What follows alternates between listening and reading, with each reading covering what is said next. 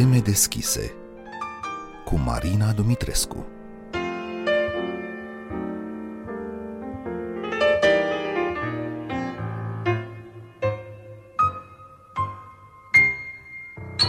Bună seara, bine v-am găsit, vă spun tuturor.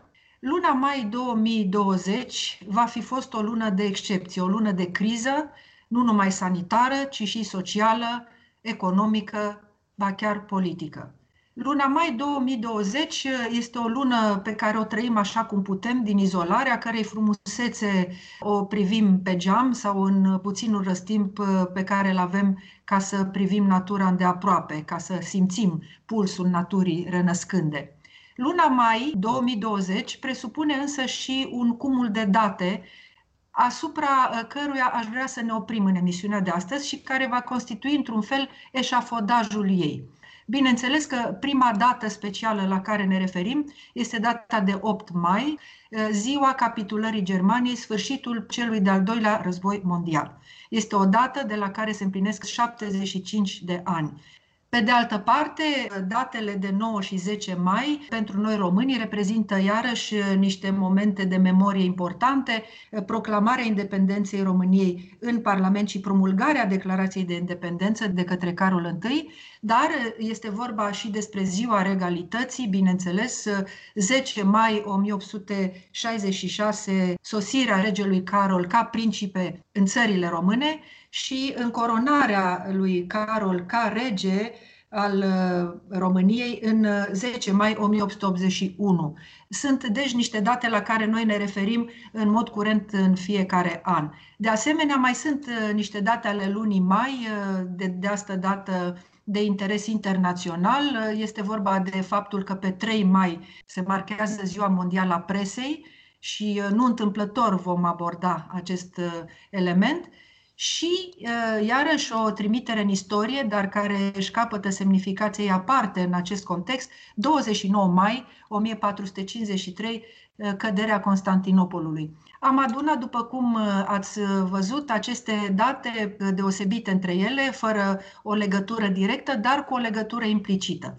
Invitatul meu în emisiunea de astăzi, împreună cu care vom aborda o problematică generală raportată la aceste date, este Mihai Neamțu. Mihai Neamțu este un interlocutor oportun, ideal aș spune, pentru că el acoperă mai multe zone. El este ca formație filozof și teolog, este analist politic, este și om politic și este și om de media. De aceea îmi place să mă gândesc că împreună cu Mihai vom discuta liber pe niște teme care sunt și actuale, dar care ne interesează și în plan istoric. Mihai Neamțu, bine ai revenit la emisiunea Teme Deschise. Mulțumesc pentru invitație. Mă interesează din partea ta să-mi spui cum percepi sau ai perceput în această perioadă izolarea. Probabil ca și mulți alții am trăit momente de furie, melancolie și resemnare, nu? În poate această ordine chiar. Sigur, am văzut că cineva de departe, Partidul Comunist Chinez în particular, ne-a ascuns adevărul despre acest virus timp de câteva săptămâni. Am aflat asta citind foarte multe articole în limba engleză despre cum în perioada decembrie, întâi decembrie două mii nouăsprezece până pe șaptesprezece ianuarie două mii douăzeci, acești conducători ai Chinei au refuzat să spună adevărul despre puternica contagiune pe care o provoacă întâlnirea cu acest, cu acest virus. În orice caz, am fost revoltat să văd că ceea ce putea să rămână o situație izolată, o situație într-un fel circumscrisă la ceea ce a mai fost înainte perimetrul chinezesc al altor, să spunem, pandemii sau mai precis epidemii, iată că a devenit o reală problemă și pe la mijlocul, să spunem, lunii aprilie, trei miliarde de oameni au fost blocați. Nu poți să nu fii supărat când vezi că ceea ce putea să nu devină un Cernobîl biologic a devenit practic un Cernobîl biologic, și o spun din perspectiva nu doar a victimelor, care nu sunt puține, cât mai ales la modalitățile de mușamalizare a acestei uh, operațiuni. Abordez deci problema din acest punct de vedere și ai la bază, zici, o documentare care îți permite să spui că deci China ar fi putut să schimbe oarecum direcția în care a evoluat această epidemie până la a deveni pandemie. Ar fi putut China să facă lucrul ăsta? împreună cu Organizația Mondială a Sănătății, China a susținut până în data de șaisprezece ianuarie, și tot ce spun eu este o documentație, repet, disponibilă pentru toți cei care ne ascultă, deci îi rog să verifice pe cei care nu mă cred, da? Până în data de șaisprezece ianuarie, Organizația Mondială a Sănătății, condusă de un domn care nu este medic, dar care este apropiat guvernului de la Beijing, a susținut, atenție, și citez acum, că acest da, virus da. Nu, se, nu se transmite de la om la om. Ori tot ritualul de distanțare fizică, socială, numiți-o cum doriți, în care Europa a căzut începând cu luna martie, tot acest ritual al autoprotecției a plecat de la o minciună, minciuna pe care, repet, a propagat-o Partidul Comunist Chinez cu privire la această transmisibilitate. Nu vreau să facem o discuție politică, fiindcă știu că subiectul dezbaterii noastre este unul cultural, dar am fost supărat. Apoi am fost bucuros că am putut în această perioadă să citesc lucruri pe care, desigur, în trepidația obișnuită pentru un bucureștean a vieții cotidiene, nu apuci să le citești. Mari biografii, o biografie senzațională a lui Stalin, scrisă de un mare profesor american, Stephen Kotkin, tradus și la noi, dar nu și cartea asta, nu s-a tradus încă. Mi-a plăcut să stau izolat o vreme și spuneam melancolie, întrucât mi-aș fi dorit în momentele sacrale ale temporalității acesteia liturgice, și în primul rând mă refer la sărbătoarea Paștelui, să nu trăiesc această izolare aproape autistă, ci să mă bucur ca întotdeauna, ca în toate celelalte zile de Paști din anii precedenți, să mă bucur de comuniunea cu frații și cu surorile mele în Hristos. Aceste lucruri nu au putut fi niciodată înlocuite. Nu există telerugăciune și nu există lacrimi pixelate. Însă există probabil posibilitatea de a reflecta mai îndeaproape asupra tuturor acestora și de a le pune în practică de îndată ce vom avea ocazia, poate într-un mod mai sincer, poate într-un mod mai puțin formal, poate într-un mod mai puțin ipocrit. Deci eu zic că orice fel de încercare în viața unui creștin nu este rea. Dar trecem mai departe, Mihai Neamțu, ca să încercăm să acoperim planul acesta în date pe care ne l-am propus. Înregistrăm această emisiune pe data de opt mai, ea va fi difuzată pe unsprezece mai. Iată, cuprindem, fără să vrem, un arc semnificativ. opt mai, deci, este ziua victoriei, ziua când se încheie acest cumplit al doilea război mondial. Cu alte cuvinte, șaptezeci și cinci de ani de pace în lumea noastră, în lumea occidentală, în lumea euroatlantică. Mihai Neamțu, aș vrea să-mi spui cum semnifici, ești un om cu acoperire, cum spuneam, ai experiență, cum privești acești șaptezeci și cinci de ani de pace din lumea euroatlantică? Privesc acești șaptezeci și cinci de ani de pace cu infinită recunoștință. Nu cred că există un dar mai mare care ni s-a făcut generației noastre decât acest dar al păcii. Trăim în Europa ocrotiți, privilegiați din toate punctele de vedere și totuși ne plângem foarte des. E cumplit să te gândești că generația bunicilor noștri, cel puțin a bunicilor mei, a întâlnit al doilea război mondial, generația străbunicului meu a întâlnit primul război mondial, care a fost și mai sângeros dintr-un anumit punct de vedere. Acum, evenimentul acesta al pacificării n-a fost neapărat un început foarte solar pentru est-europeni, pentru că după proclamarea victoriei împotriva Germaniei naziste, noi știm bine, în spațiul răsăritean, în spațiul est-european, trupele sovietice s-au instalat fără să plece ani de zile. Ține minte și acum imaginea tancurilor care pătrundeau în capitala Cehoslovaciei de odinioară. Știm de revolta din o mie nouă sute cincizeci și șase de la Budapesta. Noi, cei care am trăit în această parte de lume, nu ne-am bucurat de pace, așa cum s-au bucurat cei care în America au trimis un porumbel alb către Japonia și, bineînțeles, și o armată care să curețe și să denazifice, să spunem, fostul inamic. Pe de altă parte, cei din Germania s-au bucurat pentru că au putut să-și reconstruiască o țară. Germania Federală, imediat după ce s-a eliberat de monstrul numit Adolf Hitler, a acceptat democrația ca fiind cea mai bună formă de guvernământ și a început un proces de reconstrucție. Dar cea mai importantă lecție este să nu subestimezi niciodată catastrofa unui război. Pentru că generația interbelică, care s-a jucat cu tot soiul de idei, de la discriminarea rasială a evreilor sau a țiganilor sau altor etnii, până la utopia perfectă a comunismului, generațiile de intelectuali interbelici, da? Nu au anticipat ce se va întâmpla cu lumea întreagă atunci când ei au spus fie Heil Hitler, e cazul lui Martin Heidegger, fie când au spus mulțumesc sau spasiba Stalin. E cazul aici al multor intelectuali occidentali care s-au dus la Moscova, inclusiv la Romain Rolland, mă gândesc acum, sau la, de ce nu, cel care s-a întors oarecum dezamăgit, Bertrand Russell, și care totuși au cauționat prin discursul lor uh, dita mai dictatura. E important să reținem, uh, re reținem acest avertisment al veacului douăzeci. Nimic nu se compară în monstruozitate, violență și, aș spune, mai mult decât atâta, hidoșenie morală decât războiul. Sigur, țările care au intrat în sfera sovietică au avut parte de o soartă mult mai tristă decât Occidentul, dar aș insista asupra faptului că în toată această zonă aflată sub tutelă sovietică în zecile de ani care au urmat, tocmai acest motiv al păcii a fost cel care, în general, a fost arborat de regimurile comuniste și a dus ca un fel de argument suprem la vicisitudinile regimului comunist și în mare măsură acceptat ca atare. Adică faptul că regimul comunist s-a impus în toată această zonă după sfârșitul războiului și în momentul în care pacea totuși în Europa a revenit, i-a făcut sarcina într-un fel mai ușoară. Nu exact. Cred, și tot ce a urmat a fost manipulat din acest punct de vedere al păcii, câștigate implicit prin ajutorul, de altfel obiectiv istoric de data asta, al forțelor sovietice. Așa este.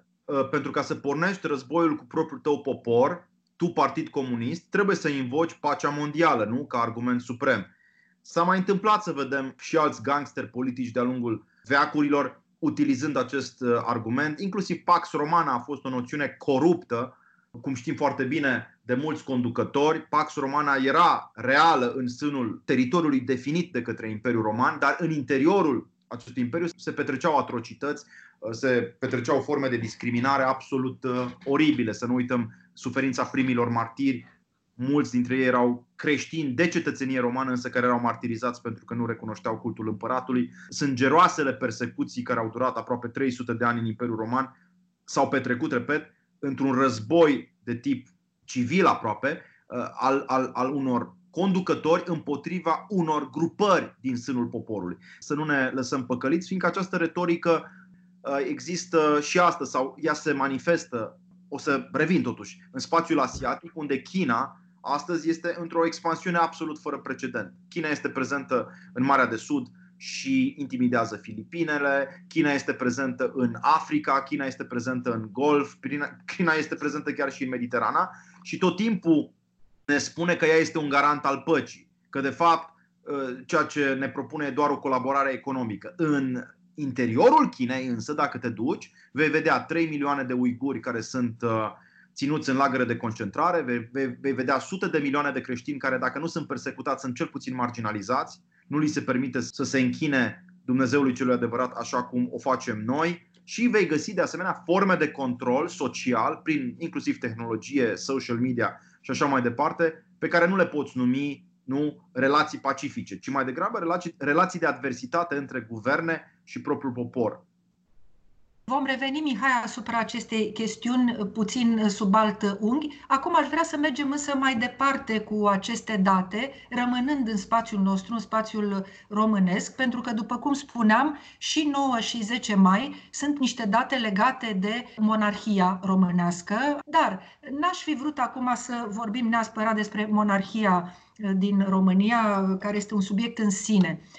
Ți-aș pune o întrebare, însă poate puțin stranie, dar ești un interlocutor foarte bun și pentru acest tip de întrebări, Mihai Neamțu. O întrebare contrafactuală, de istorie contrafactuală, dar care îmi dă ghes, nu știu cum, mă îmbie întrebarea asta. Cum ar fi fost dacă monarhia ar fi continuat să existe în România? De ce nu am visat cu ochii deschiși asupra acestui lucru? Știu că este inutil, știu că este tardiv, dar încercăm acest exercițiu de imaginație împreună? Încercăm, pentru că ultimul nostru rege a fost regele Mihai, pe care l-am înmormântat cu mult fast și bine meritată, să spunem, pietate populară, acum câțiva ani doar. Regele Mihai este pentru noi un punct de plecare în această, să spunem, gândire contrafactuală a destinului istoric al României, în cazul în care monarhia ar fi rămas ar fi rămas forma noastră de guvernământ.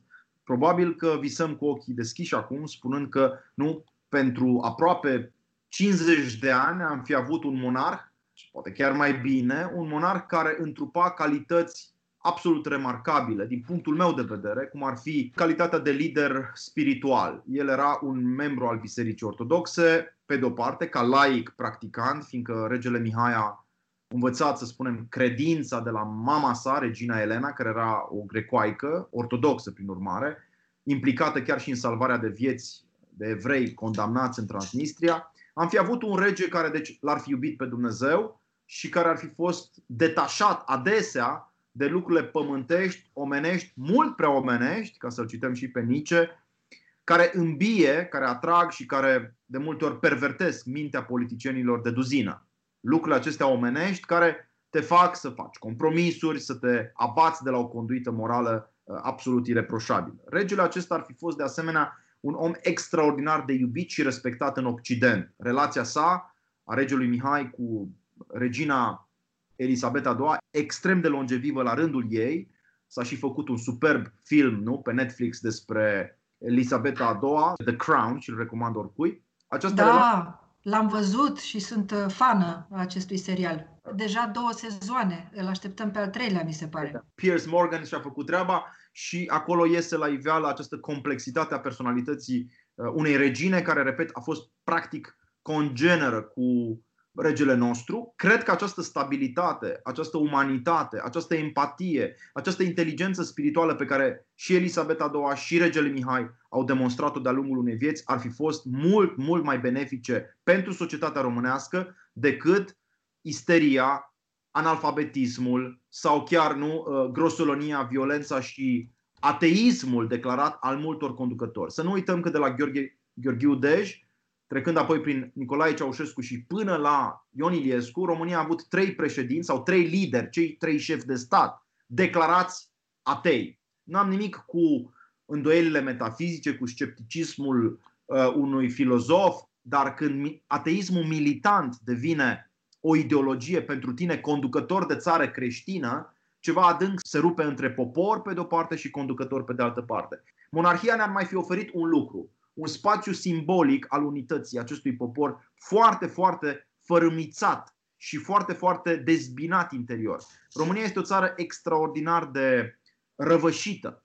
Avem o Românie în afara țării, cea din diaspora, care iată acum se repatriază încet, încet. Deci o Românie dislocată, o Românie persecutată de regimurile post-decembriste, o Românie frustrată și supărată pe, ce, pe tot ceea ce s-a întâmplat acasă în anii o mie nouă sute nouăzeci, două mii, două mii zece, două mii douăzeci, pe de o parte, și avem o Românie resemnată, ușor îmbătrânită, rămasă acasă. Această, această Românie cu doi plămâni, plămânul diasporei și plămânul de acasă, trebuie reconciliată. Un rege, un monarh, ar fi putut face asta. Eu cred că e timpul ca România să fie și iubită pentru a fi vindecată. Nu poți să vindeci un suflet când nu-l iubești. Dă-i afecțiune, dă-i atenție, dă-i dragoste și apoi vei vedea că acel suflet, inclusiv sufletul unei țări, va putea, va putea învia. Regele ne-a arătat în fabuloasa zi de Paști anului o mie nouă sute nouăzeci și doi că el știa cum să iubești acest popor. Tocmai vreau să ajung și aici, Mihai Neamțu, dar aș mai sublinia un lucru, că dincolo de persoana și personalitatea regelui Mihai, care ar fi fost rege probabil încă niște decenii, dacă nu era obligat să abdice, România ar mai fi beneficiat de ceva esențial, de acest tip de regim, de monarhia constituțională, de înflorirea economică care s-a manifestat în puținele decenii de după Primul Război Mondial. În acest ritm e de presupus că încă treizeci, patruzeci, cincizeci de ani, România ar fi ajuns o țară foarte prosperă, Mihai. Este de subliniat. Pentru că ai menționat acel Paște o mie nouă sute nouăzeci și doi, ți-aș mai pune o întrebare aici, tot contrafactuală, dacă crezi că în acel moment ar fi fost totuși posibilă încă, pentru că după aia clar n-a mai fost, o restaurare a monarhiei în România.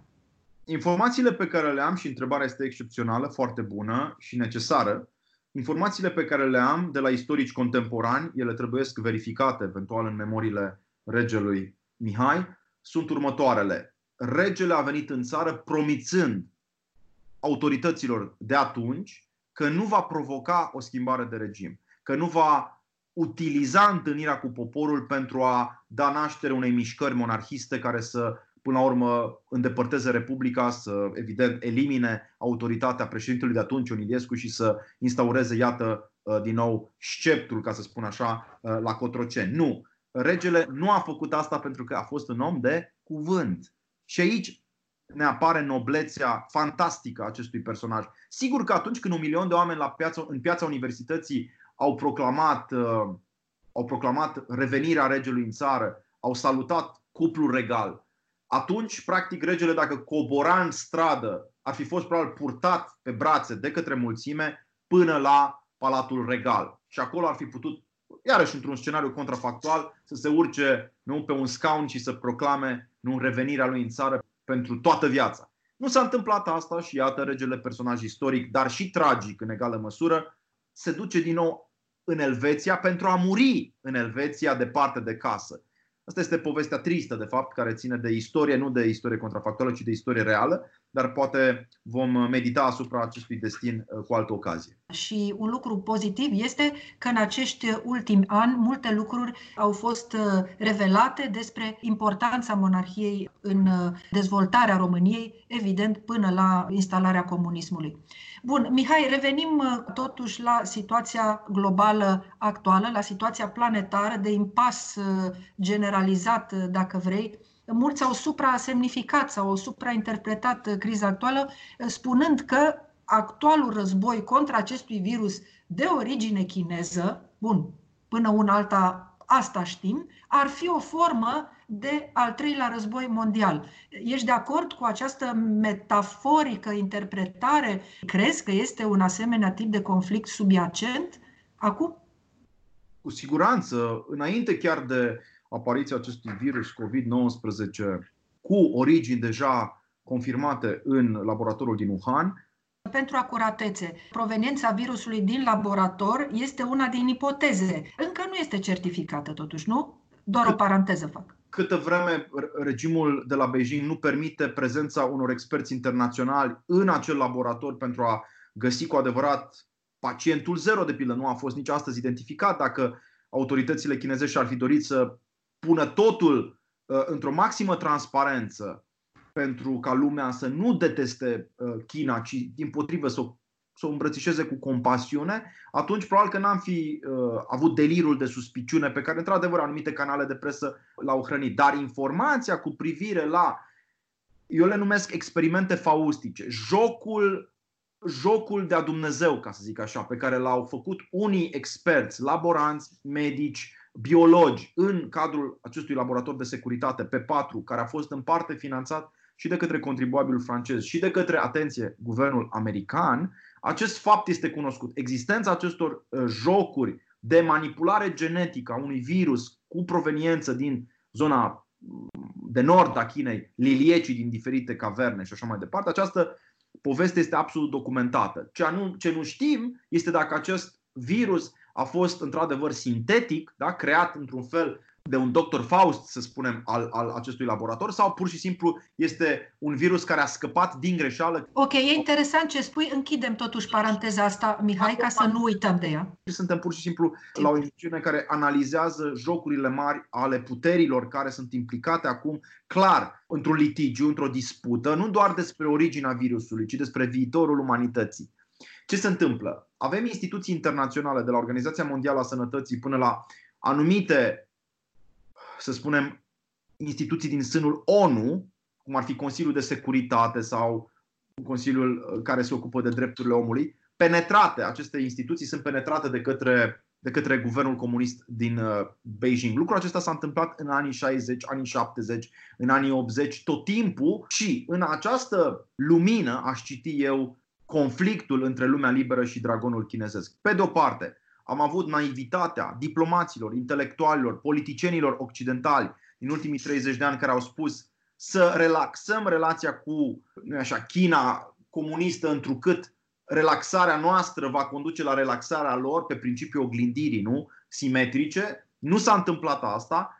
Haide să îi incorporăm și în cadrul Organizației Mondiale a Comerțului, pentru că făcând comerț cu ei, îi vom ajuta să prospere, pe de-o parte, nu, pe, pe toți cei care mureau de foame, practic, în China acum treizeci de ani și, pe de altă parte, vom cumpăra și noi mult mai ieftin lucruri care ar costa foarte, foarte mult dacă le-am face acasă. Și prospectul acesta al liberalizării Chinei ne-a, repet, ne-a amețit uh, timp de treizeci de ani. A- adevărul golgoluț este că la această oră, la Beijing, avem un conducător în persoana lui Xi Jinping, care are toate atributele politice, administrative și militare pe care le avea Mao Zedong, dar și încă câteva în plus.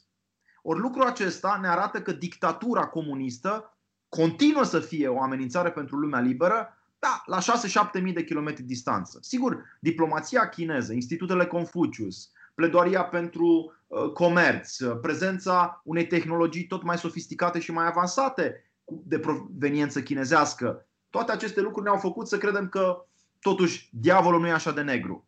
Eu personal cred că viitorii treizeci de ani vor fi definiți de lupta absolut teribilă între cei doi hegemoni. America, pe de-o parte, construită pe bazele unui document extraordinar, Constituția Statelor Unite, și noțiunea de republicanism și democrație jeffersoniană, pe de-o parte, și pe de altă parte, modelul autoritarist, centralist, marxist-leninist, pe care China nu l-a denunțat niciodată. Și asta pe noi ar trebui să ne sperie. De ce? Pentru că astăzi războiul poate nu se mai dă ca pe vremuri cu arme nucleare, ci astăzi războiul se dă cu armele economiei, în primul rând, ale controlului, inclusiv controlului asupra unor uh, instrumente esențiale pentru salvarea unei națiuni, cum ar fi, de pildă, aparatele medicale. Noi, în această criză, în această pandemie, am descoperit, noi Occidentul, nu doar România, că suntem incapabili să producem măști de protecție, deși, apropo, România a avut o veche și venerabilă tradiție în confecții. Eu vin de la Arad, unde douăzeci de mii de femei lucrau la uzinele textile Arad. A existat și o, și o foarte faimoasă echipă de fotbal, bătrâna doamnă, Uta Arad. E bine, uzinele textile de la Arad au fost uh, închise. Braiconf a produs foarte puțin uh, în ultima vreme. De ce? Pentru că am vrut să produc aceste lucruri pentru noi chinezii. Mai mult, medicamentele care se făceau cândva în întreprinderi de stat sau poate private în România, nu se mai fac decât în China. nouăzeci și cinci la sută din necesarul farmaceutic al Americii se produce în China. Cum poți să spui atunci că nu există un risc de război între lumea liberă și lumea autoritaristă a Beijingului? Înțeleg însă că din ecuația asta a marilor puteri care își dispută hegemonia de care vorbea Mihai Neamțu, Rusia cam iese din discuție. Rusia nu mai este o putere care să intimideze. Rusia a făcut o uriașă greșeală să-și bazeze forța militară și economică doar pe resurse brute, nerafinate aproape. Și când tu ai revoluții tehnologice peste revoluții tehnologice, mă refer doar la revoluția bunoară automobilelor electrice, care e în plină desfășurare. Când tu ignori, dita mai colosul rusesc, faptul că viitorul ține de tehnologi- tehnologiile cinci G și de inteligență artificială și te bazezi doar pe petrol și cărbune sau eventual pe niște metale rare, s-ar putea să îți pierzi relevanța. Sigur că în continuare Rusia rămâne o forță din punct de vedere geografic. China și America sunt cu adevărat astăzi într-o confruntare letală. Din punct de vedere politic, eu estimez că tot discursul candidaților la cea mai înaltă funcție în stat, în America, se va construi în jurul acestei relații între America și China. Atât Donald Trump, cât și candidatul democraților, oricare ar fi acesta, vor trebui să răspundă la întrebarea americanilor ce vom face cu acest adversar China. Iar Europa sau Uniunea Europeană, din punctul meu de vedere, este condamnată să reia vechea relație atlantică sau transatlantică și să configureze, de ce nu, o axă globală care să includă India și Australia deopotrivă, pentru a avea cu adevărat o coaliție a țărilor democratice și libere care să se opună acestui expansionism extraordinar al, al Chinei fără precedent. Dincolo de imperialismul regional al Chinei pe care noi îl știm de secole, dincolo de dorința lor de a se extinde în regiunea asiatică, la ceea ce asistăm astăzi este la un imperialism de ordin economic și bancar și financiar pe care China îl regizează de vreo treizeci de ani pentru a ajunge în Africa, și a ajuns, pentru a ajunge în Europa și a ajuns, cumpărând inclusiv porturi strategice precum portul Pireu, și poate într-o bună zi pentru a ajunge chiar în America și a ajuns cu peste trei sute de mii de studenți doctoranzi în universitățile americane, care unii dintre ei lucrează direct pentru Partidul Comunist. Aș merge mai departe la uh, un alt, o altă componentă a acestui eșafodaj pe care l-am propus, acest, acest eșafodaj al datelor lunii mai, în general, ale lunii mai două mii douăzeci în mod special. Pe trei mai se marchează Ziua Mondială a Libertății Presei. Bun, în sine aceste zile mie nu mi se par foarte relevante, dar uite că uneori, ca punct de plecare, ca pretext într-o discuție, ele sunt utile. Așadar, libertatea presei. Cum panoramez prestația mediatică, și mă refer aici la planul internațional, în această perioadă critică, și dacă cumva ești de acord cu cei care susțin că o mare parte din anvergura crizei actuale se datorează totuși unei prestații media excesive sau chiar deviante. Cunosc o parte din vocile care și în România au considerat că s-a escaladat foarte devreme și foarte abrupt acest discurs apocaliptic despre coronavirus. Sunt de acord retrospectiv că și eu am făcut parte din vocile îngrijorate, dar nu neapărat apocaliptice, dar îmi mențin în continuare părerea că acțiunea rapidă și eficientă pe care noi am solicitat-o inclusiv din partea statului român în lunile februarie-martie, cred că solicitările noastre imperative de atunci erau justificate strict medical. Da, acest virus este extrem de contagios și acționarea, acțiunea rapidă și eficientă ne-ar fi ajutat și ne-a și ajutat, chiar dacă ea a fost un pic întârziată. În mod clar, numărul de morți în România este mult mai mic decât cel la care noi ne-am așteptat. Și ăsta este un lucru foarte bun.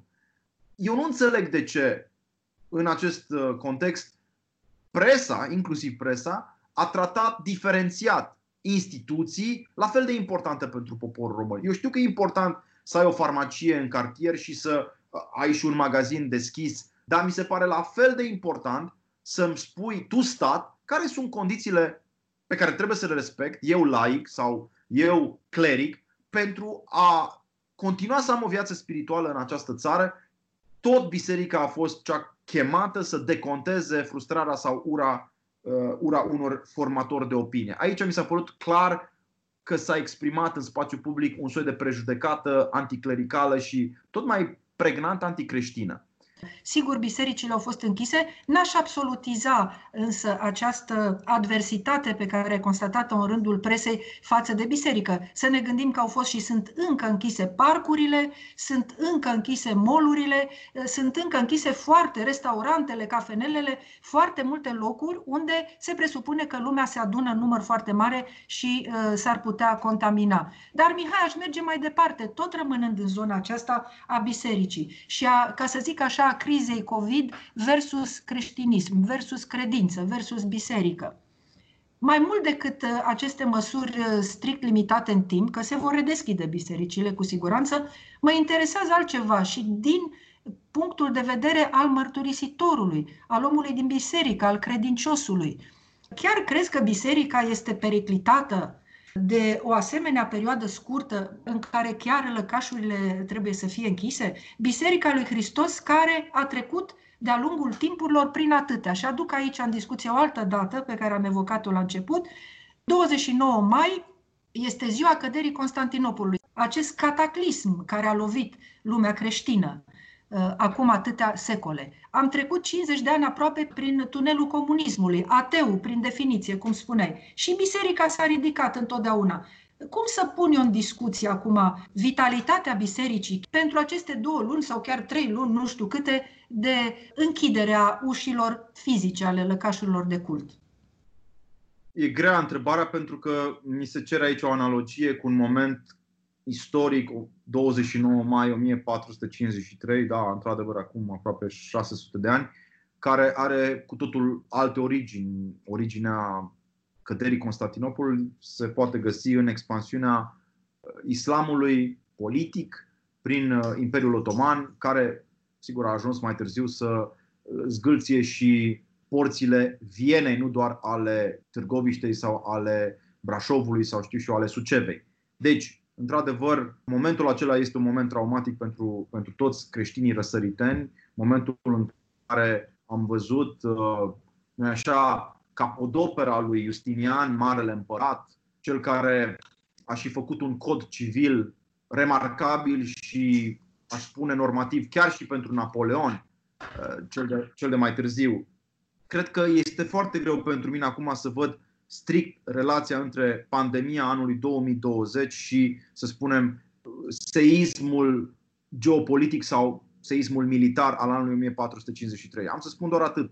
Biserica trebuie să dezvolte în creștini sau în, în fiii și în fiicele sale, ca entitate mistică, ca realitate duhovnicească, trebuie să dezvolte noi toți un simț spiritual care să ne ajute întotdeauna să ne cuplăm pe verticala relației cu Dumnezeu și un simț istoric care să ne ajute să pricepem semnele vremii. Ori semnele vremii astăzi, pentru Biserica Ortodoxă, sunt foarte limpezi. Ca niciodată în ultimii o sută cincizeci de ani de modernitate românească, în spațiul public românesc, ateismul este o poziție tenabilă, aș spune prizabilă și chiar trendy. Un număr atât de mare de formatori de opinie, intelectuali, de ce nu, politicieni, își pot permite, da, să conteste explicit greutatea morală, prestigiul metafizic și frumusețea artistică a tezaurului creștin. Biserica nu trebuie să se teamă de virusul biologic, care oricum afectează doar o parte din populația României. Ceea ce noi căutăm să discutăm în plan creștin este ce îl duce pe om în împărăția lui Dumnezeu și mai puțin în împărăția întunericului. Și acel lucru trebuie căutat astăzi. Mie mi se pare că biserica trebuie să descopere că virusul ideologic este mai periculos decât virusul biologic. Și mă întreb, oare a aflat biserica noastră acest lucru? Asta este aserțiunea fundamentală a câmpului ideologic progresist. Că tot ce este de dată recentă e intrinsec, nu? Superior lucrurilor vechi. Ori această poziționare dihotomică, ori această, până la urmă, confruntare ideologică între stânga progresistă și, să spunem, dreapta conservatoare, e o confruntare pe care biserica încă nu a descoperit-o, cred eu, în dimensiunea ei absolut răvășitoare pentru tinerele generații. Aș extrapola un pic discuția la acest punct, Mihai Neamțu, subliniind poate un lucru, că în contextul actual al secularizării, care în mod evident este o realitate, mai cu seamă creștinismul, și mă refer aici la creștinismul în totalitatea lui, și știu că tu îl cunoști și pe acesta, cunoști toate ramurile, toate confesiunile creștine, în Europa Occidentală actuală, secularismul acesta care duce la o ștergere, spălarea creierelor din punct de vedere spiritual, este un fenomen extrem de apăsat. Există, pe de altă parte, în America, chiar și în zona asiatică, tocmai o intensificare a orizontului creștin, sub diverse forme, repet, sub diverse forme, și chiar a creștinismului practicant. Cum e America din acest punct de vedere? Creștinismul este totuși mai viu acolo decât în Europa Occidentală? Este un creștinism oricum mai acceptat din punct de vedere cultural, adică să spui unui prieten, unui coleg că tu duminica te duci la biserică cu familia și că nu poți să mergi neapărat la un barbecue decât după ora unu, nu este un lucru care să șocheze.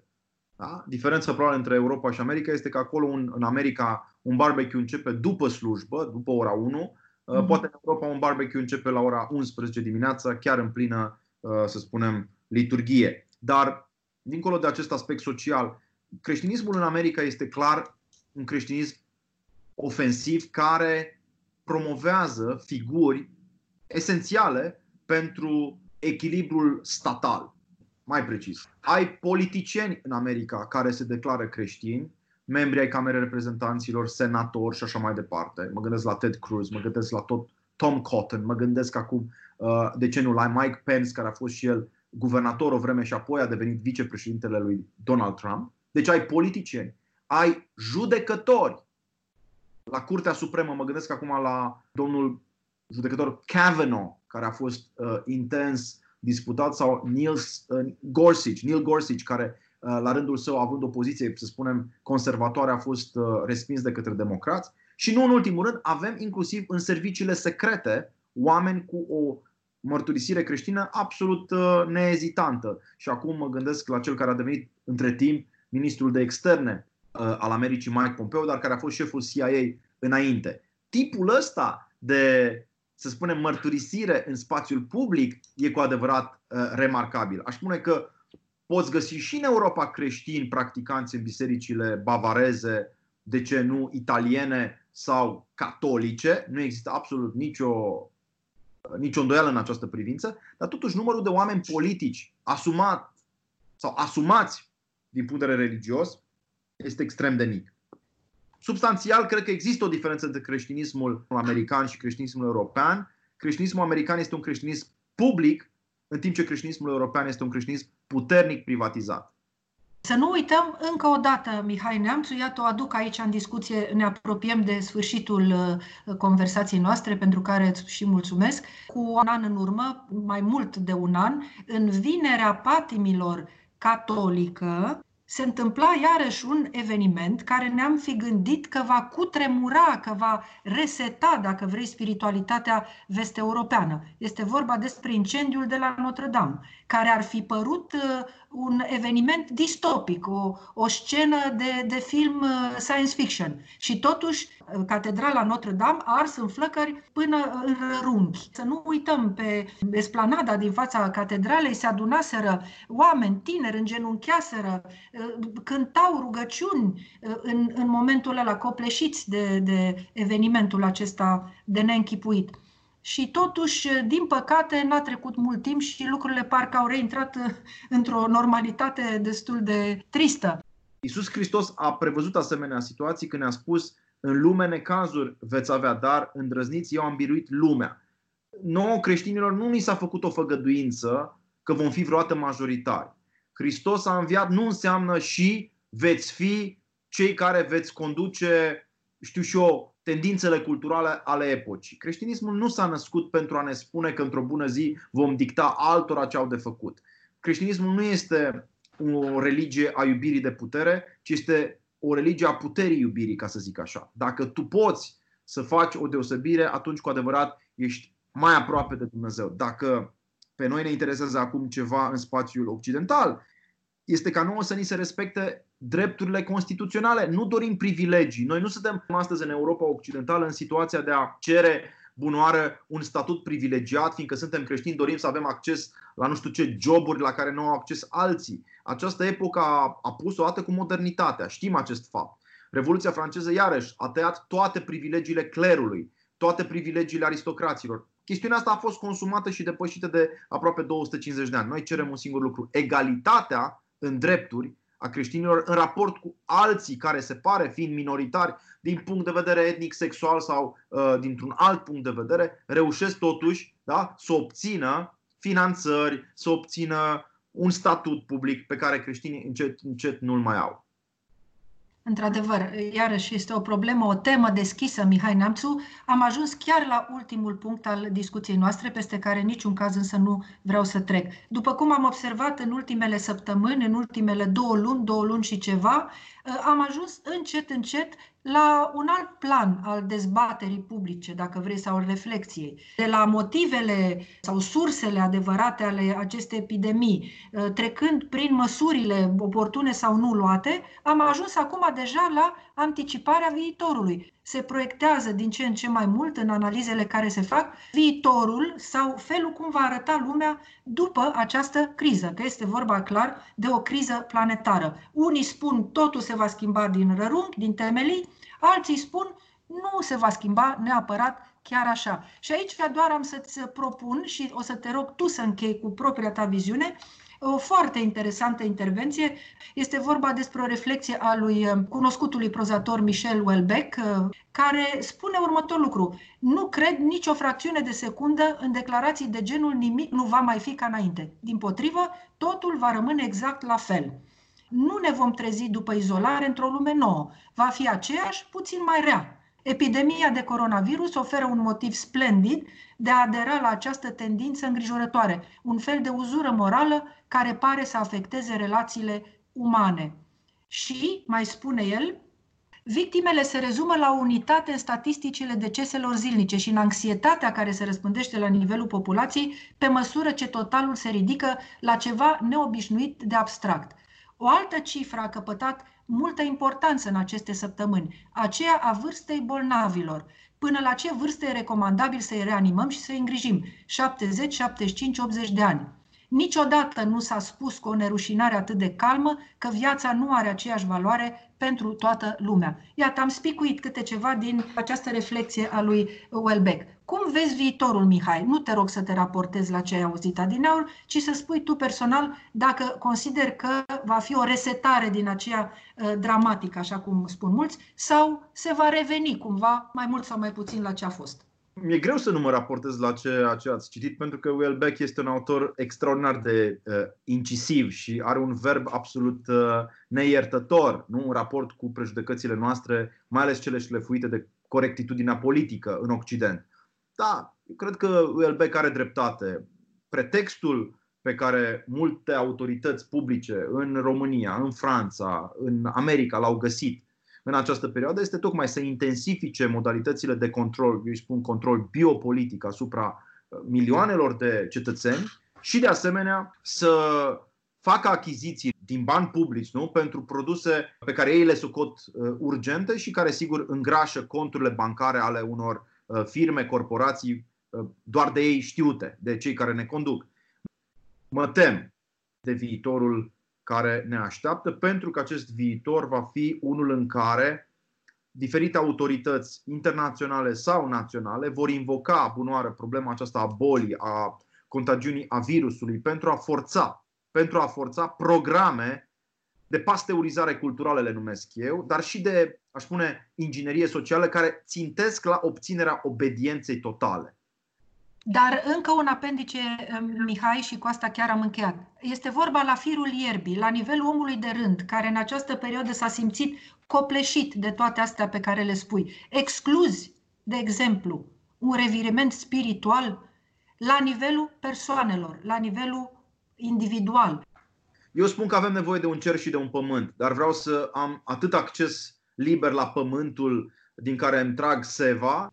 Cred că revirimentul spiritual implică redescoperirea relațiilor umane, revirimentul spiritual implică într-adevăr descoperirea caracterului demonic al, al unor fenomene precum depresia, adicțiile și așa mai departe. Deci e departe de a fi o chestiune simplă. De asemenea, cred că revirimentul uh, spiritual presupune contemplarea morții ca orizont uh, ineluctabil, implacabil, nu? Al, al, al vieților noastre. Pentru prima oară am fost chemați aproape zilnic, ritualic, nu? Să citim statisticile morții. Și asta, probabil că pentru cei spirituali, pregătește o terapie, pentru că nu e așa, Platon însuși spunea despre filozofie că este melete tanatu, adică pregătirea pentru moarte. Să dea Dumnezeu ca și românii, care sunt de regulă capabili să ducă foarte multe. Eu spun despre poporul român că este un popor rezilient, cu o mare anduranță, o capacitate enormă de a suferi, și poate e una dintre calitățile noastre.